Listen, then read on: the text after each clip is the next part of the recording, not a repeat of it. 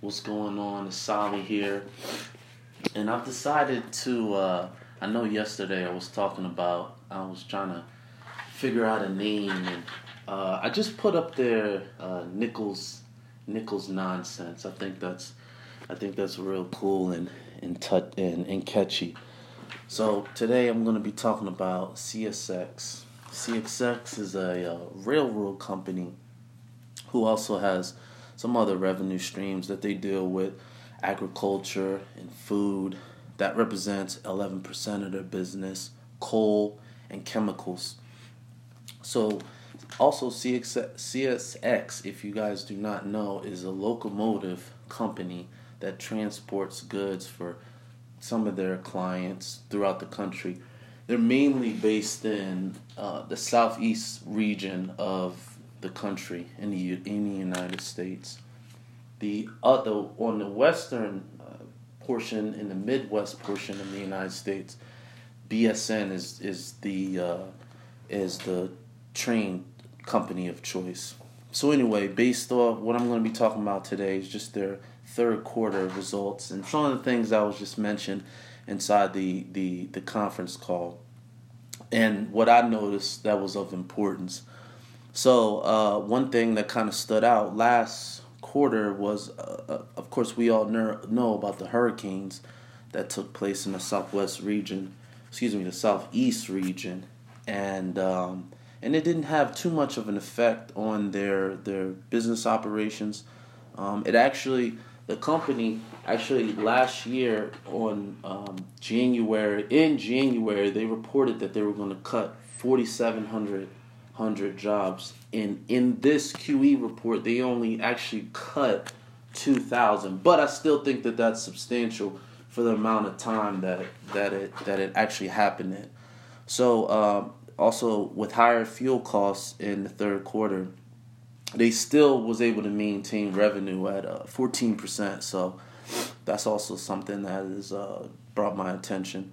Another thing is because of the labor infringed, it decreased their costs down to about about thirty million dollars. So that was also something that was uh, I took interest to. Another key thing is because of the labor force reduction, they had put locomotives about 800 into storage. So they put those into storage. They sold a, a good amount of them as well as um, expanded their or brought down their excuse me brought up their efficiency with their their their trains. So um, this is this this company did this company does about anywhere in this past fiscal year they did 3.2 billion in in sales. Capital investments was lowered by 15%. Another thing I wanted to talk about President Trump um, in his tax reform, it really, really helped this company out big time with around 55, 55% in increase in uh, free cash flow. So what that did for the company, it uh, it it it bumped it bumped up their uh, bumped up a lot of their margins. So a lot a lot of the numbers when you when you start to really dig into these companies and read about the the, the, the conference calls and and the, the CFOs and the CEOs, it's important to really dive in there and get through the nitty gritty details because it it will outline where where those additional revenues, those additional revenue streams are coming from. So I thought that that was that was very interesting. But like I said before, their plan was to cut almost 5,000 jobs. So their labor force has been substantially, substantially cut because at the start of the year they were at roughly 20, 28, 29,000 employees. So 40, a $47,000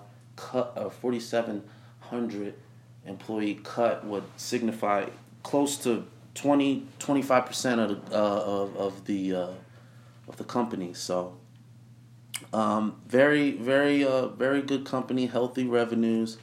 Um, that even they even uh, benefited from the higher fuel costs. So, um, eight percent down. So I, I, think I think this is a, a real a real plus, a good company to to pay attention to. Um, what they're looking to achieve, James Foote mentioned on the call, is that uh, 300 million. This was actually in the two uh, two quarter. Uh, the second quarter report was 300 million through 20, 2020, and that's in real estate sales. So they're actually migrating over to real estate, but it's only rep- it only represents a, a very small portion of the business. Um, 52, 52 million is what they what they were able to do this year. So I just wanted to bring some numbers to you guys, bring some light to you um, about this company, CSX, give you a little bit of background on some of the public information that's available, and that you too should be digging into your company's financials. You too should be being able to to dissect these numbers as you were a CFO. So I, I think that's very important, and we'll be bringing you some more information. So you guys stay tuned. All right, peace. Good. Yep. You see, I do these things in one freaking take. Hopefully. You know, hopefully it's good. Oh shoot.